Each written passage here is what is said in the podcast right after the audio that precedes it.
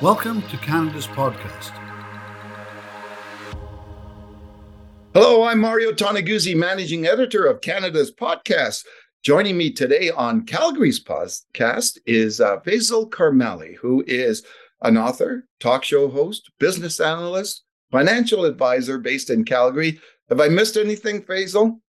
I think you pretty much covered it. Yeah. Thanks for joining us today. Thank you for having me. Well, let's talk first of all um, uh, before we get into some of the uh, uh, sort of the media stuff you do. Tell us a little bit about uh, your financial background and what do you do in that area. Yeah, so my business partner and I, uh, Dave Popowich, we started a practice called the Popowich Karmali Advisory Group. Um, we merged our individual practices about 15 years ago, and we decided to focus on uh, two major categories, two different groups. Our key pro practice is working with people who are transitioning to or living in retirement. We also help work with entrepreneurs who are, who are building their wealth and getting ready for retirement within within 10 years or less than 10 years or already in retirement.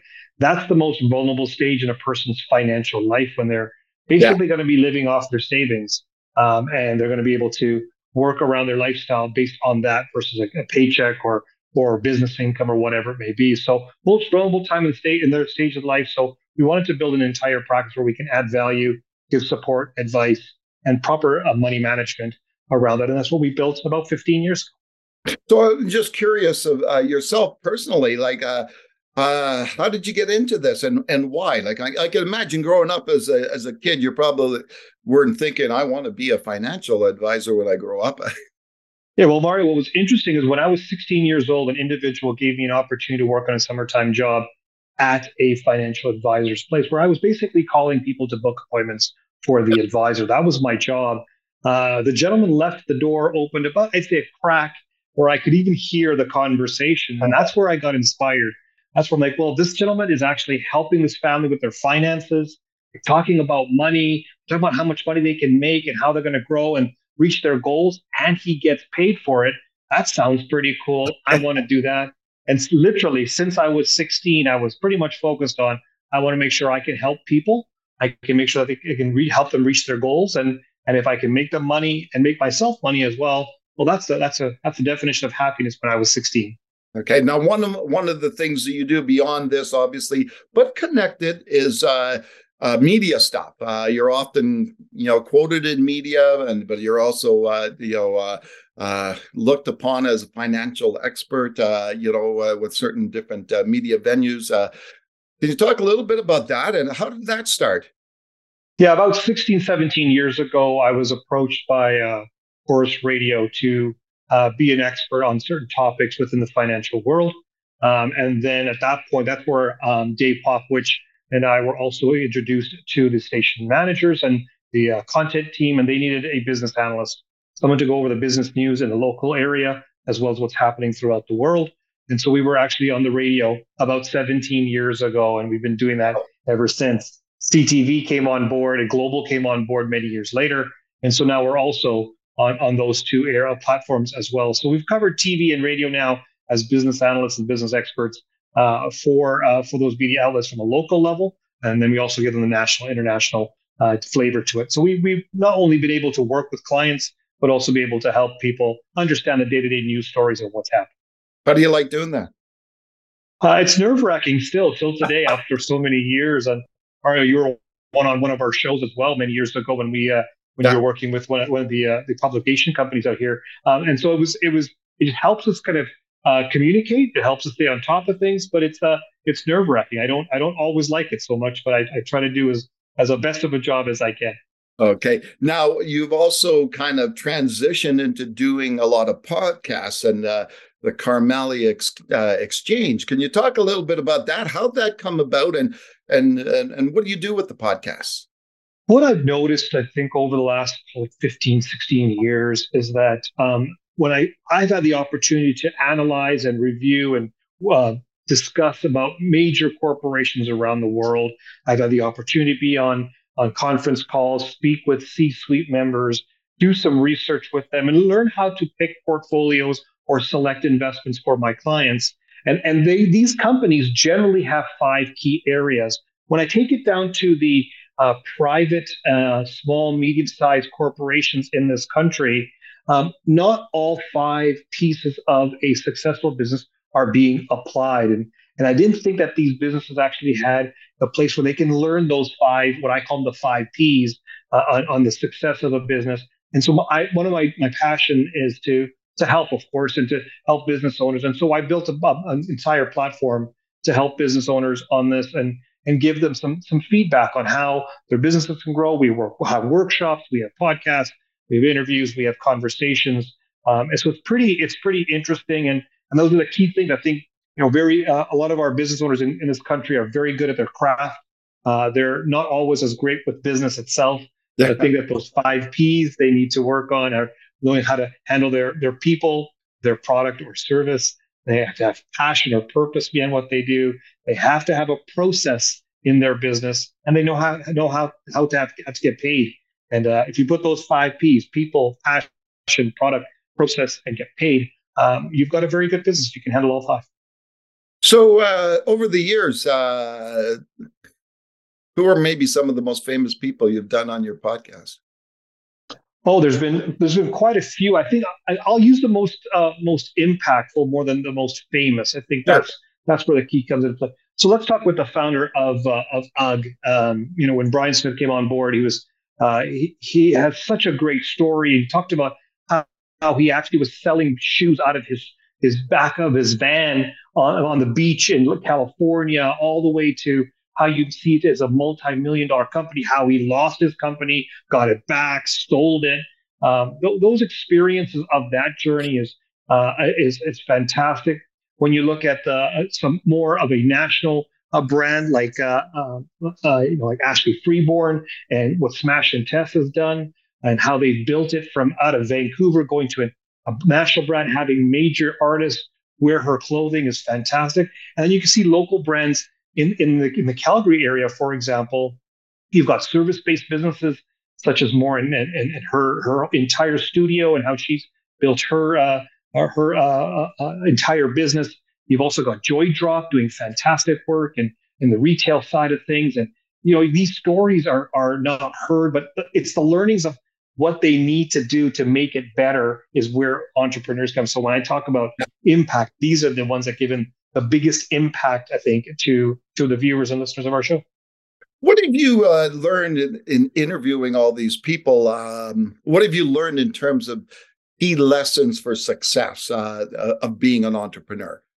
I think one of the key lessons I learned is there's no one way of doing it. You know, we talk about and in the investment world, you know, you have to have a certain type of process or a certain type of yeah. metrics to to reach the, what's called a pinnacle type of company. Um, in in the private sector, uh, small medium sized corporations, it's not all done the same way. So that's the number one learning. You can become a successful business without being a conventional business. Yeah. Um, number two, um, not surprising, but confirmed my my thesis. Most business owners don't know their financials. The ones that do very well are the ones who know their numbers. Many of them will say, I'll hire an accountant, I'll hire a financial person to take care of that. So they don't know their metrics. They don't know how to move the levers of the business. Uh, and so I think that was um, confirming my thesis about what individuals had and how to actually connect with your customer base was probably the third one. When you look at what happened pre-pandemic, during the pandemic, you're looking at things that are happening now, your connection with your client. They're in so many different ways. And it's you always have to be in connection and and have that that interaction with your your customer base. Because if you don't, your competition will take over, and that's yeah. that's what we've seen with a lot of businesses around the world. You know, it's funny you mentioned the the the connection with the client or your customer base, and uh, uh, you know how important that is. I was just thinking of the controversy we have right now with Bud Light and uh, uh, and some of their marketing, and uh, obviously they uh, they misread that situation. But um, you know, which leads me to a, a question uh, about success and failure. Like, you know, how many of these companies have failures, right, along their journey and their process? But they've learned they don't give up, right? And uh, that's one of the things I found in, in a lot of these businesses, right? I, can you talk a little bit about the um, the importance of uh, of I guess plowing through those challenges and plowing through those obstacles. Yeah, when when I had a chance to talk to like uh, individuals like Shane Wenzel with uh, Shane Homes and so forth, yeah. um, you know, one thing that he mentioned to me is through his journey, he would see a failure as a failure because he was at a certain part of his journey. Further along his journey, he wouldn't look at it as a failure, but an opportunity. And now he looks at failure completely different than when he first started. And I think you can kind of tell where, where an individual is in their journey based on how they describe failure. Um, yeah. To me, failure is a learning opportunity. It's not um, it's not something that can can hurt you or really impact you. You can make mistakes. You can have impact on those mistakes, but it's what you do with that going forward. And so that rebound, that bounce back, the plow throughing that you were talking about, it's all now come back to mindset. And there are a lot of people who are going to fail in their business. 80% of businesses fail in the first five years. Um, and so there's a reason for that. That's why I want to help. But the other part of it is if you do fail, how do you, how do you, in any format, how do you jump, jump back up and, and move forward?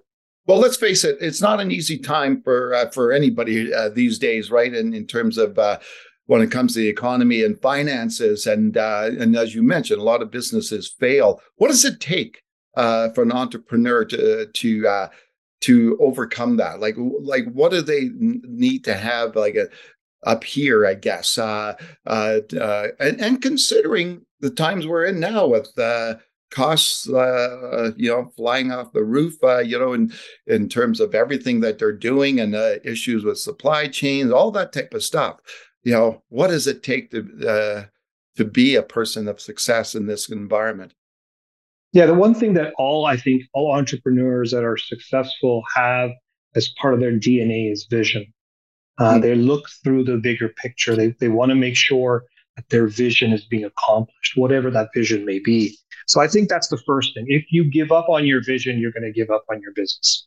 Mm-hmm. Um, number two, one thing I see common between entrepreneurs through through the ups and downs is that they have an objective or a goal they're they're almost so um, egotistical that they can't let things fail that they push yep. through it and, and try to make it work and, and, there's a lot of insecurity and issues that, that we have as entrepreneurs that we want to make it be successful for whatever reason that may be um, but those reasons are the driver now that could be because you got to take care of family you want to make sure you've got you know your, your name and lights or you, whatever maybe you've got the best way to help people um, there, there's there's a reason or purpose behind why we do what we do. Whatever that purpose is, you're going to see entrepreneurs just be laser focused on that purpose and do what they have to do to make get things get things done.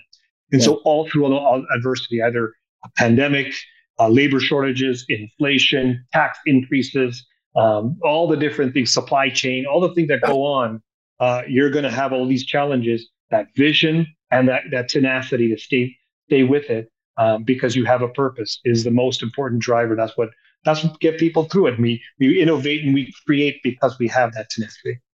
So you know you're based in Calgary. Uh, what about the environment here? Like, what do you see when it comes to the entrepreneurial entrepreneurial spirit that everybody talks about about Calgary? Is that a myth or is that reality? I think Calgary is one of the most undervalued cities in this country. Um, we have been pegged as a typical one industry type of, uh, uh, of a city, um, which is oil and gas, and, and they have reason to have that view. Um, what's not being discussed as much as I'd like to see um, is the opportunities in other areas. And most people will go right to the tech industry. But uh, there's there's a whole bunch of life sciences companies, technology companies, agriculture corporation, manufacturing, fabrication. Like we are diversified more now than we have ever been in history. And I don't think that's being mentioned. We're still oil and gas town, according to many outside the city. Yeah. But if you actually go through the, the core of the areas in in, in uh, Calgary, you will see how great and how diverse this this uh, this city is, not only by industry but by people, backgrounds, knowledge, and what they contribute to the city. So I'm I yeah. think we're undervalued. I, I, would I use hockey as an analogy. Think of your most undervalued hockey team. That's the Calgary. That now, what you know, what about the the actually the underlying uh, business conditions uh, for here or for uh, uh, you know the rest of the province? Uh, how does how does that um, fuel, I guess, entrepreneurial spirit? You know, we uh, it, there's a lot of talk about that. Uh, you know, obviously taxes are lower and all that type of stuff. Is, is that a, a, a driver uh, of the entrepreneurs here in the province? Uh, and I'll say taxes is an incentive. It's it's not a driver. It's an incentive. I, I can say that Alberta, by nature, has a different type of oomph. I've lived in three provinces in this country, um, and the atmosphere in this province of uh, we can do this ourselves, we can make it happen, is is a little bit different than it is in other provinces or even other states in the United States as well. And so we want to build on our own. We've ha- we've had this mantra, this mindset, or this history in this mm. province that we it's us against the rest. And so we better make it work for us. And so that's kind of been a part of the culture of Alberta. And so that's why you see the entrepreneurs that you do. That being said, we find it the most challenging to go east to west in our in our business uh, activities. It's easier to go north and south it is easier for us to work down south than it is to work with our our fellow provinces across the country for multiple reasons government reasons bureaucracy yeah. um, you know politics whatever it may be. But i think albertans have figured out that you know we're going to break these border barriers going east and west. We're going to break these borders going north and south so we can open our the lines of business more. And I, I see that more and more happening in this province. Okay a little bit of a strange question but i'm just curious uh, of the entrepreneurs that you've uh, interviewed uh, for your podcasts, you know, male, female, any differences that you've noticed between a male and a female entrepreneur? I don't want to generalize uh, on on any one gender uh, based on that, but what I can say is that all of them are driven to reach a goal. Now, their goals might be different. I have um, not seen as many uh, entrepreneurs focused on end result being money. Mm. And I think that's a very interesting piece. The ones who are chasing the money, uh, you can see it, you can hear it in their tone, um, and I think that's a big one. When you look at uh, the ones who are who are focused on their purpose or what they want to deliver, they know the money will follow at some point. And so when I talk about individuals like uh, Jane Lofgren or Amanda Ovesi and these these individuals, these ladies have done a great job. You'll never hear them say it's about the money. And then you talk to individuals like like Shane Wenzel or members from Litco Law or or and, and so forth. They're not talking about money. They're talking about a service or a product that can make a hmm. difference to people in their lives. So I think that's the the common bond. The differences I would say is how they approach it uh, from a nurturing perspective, from an uh, from an uh, ongoing active perspective. I think that's where the differences lie. That's why I think diversity is good. But I don't think it's a gender based. I think they're all they're all focused on the outcome, not the money. Okay, now so what you've said right there kind of tweaked in something in my head. Like a lot of a lot of the companies focus on the end end goal and not so much the making the money, but but uh, building a company in order to sell it. Okay, uh, you know what I mean? And then there's a lot of companies that do that. Uh, uh, is, is, you know what's your thoughts on that? Uh, as opposed, is is that where you lose the focus of as you're talking about the purpose and the mission of what your company is? You know, I think the purpose can be the ability to build and to build something in order to sell it. That could be your yeah. your uh, your future for your from a financial perspective, or because that's what yeah. you want to do. Uh, rarely do I see entrepreneurs stay with the same business forever. Mm. Right? I, I would label them as business owners yeah. at some point, not entrepreneurs. Most entrepreneurs um, have got this uh, attention deficit to stay in one focus and they want to go into other areas as well. And, I, and I'll look at my, myself. Um, you know, I can talk about my, my, my financial practice, but even within that financial practice, we've got other ways of doing things that are not conventional. And so we're not going to stay with the same old, same old. So I think that there's a change there. I think business owners or individuals who set up a business in order to for it to be sold have a different purpose or outcome they're trying to achieve. Not saying they can't give a good product or service or anything like that, but I think the people who buy them and want to have a different add value to, yeah. the, society will see a bigger a bigger bang for their buck because it's already been set up to be sold. I think there's opportunity there. All right, so Faisal, you do a lot of stuff. You're a very busy man. Where do you find uh, the work life balance in your life? Yeah, I, I, don't really like the com- conversation of work and life being an opposite two end and you have to balance it out yeah. like you're on a scale or a seesaw. I, I honestly think it's part of your life. I'm here. Literally, I'll be going spending some time with my my family very sh- shortly, and so it's part of my life. So I'm not a big fan of this whole concept of work versus life. So there's no such thing as balance. It's all of life. Uh, it's just who I am. I, I have never uh, seen people who have a part of their life have a problem balancing. Sure, there are times you want to spend more time in one thing versus another. Sure, I'd like to spend more time with my family than I can uh, right now, but I have a purpose as well. My businesses are are like my my children as well. They need nurturing. They're all at different stages of, of their journey and their in their in their course. My ch- my actual biological children are all at different uh, stages of their life. So I, I, I think they're all like different different parts of me, and so I don't think there's such thing as a life a work life balance. I think it's just life. All right, wonderful. Thank you, uh, Faisal, for uh, joining us today. Thank you for having me. All right, that was our guest on Calgary's podcast, Faisal Karmali, who is an author, talk show host, uh, financial advisor, and business analyst based in Calgary. I'm Mario Toneguzzi, managing editor of Canada's podcast. Thanks for joining us today.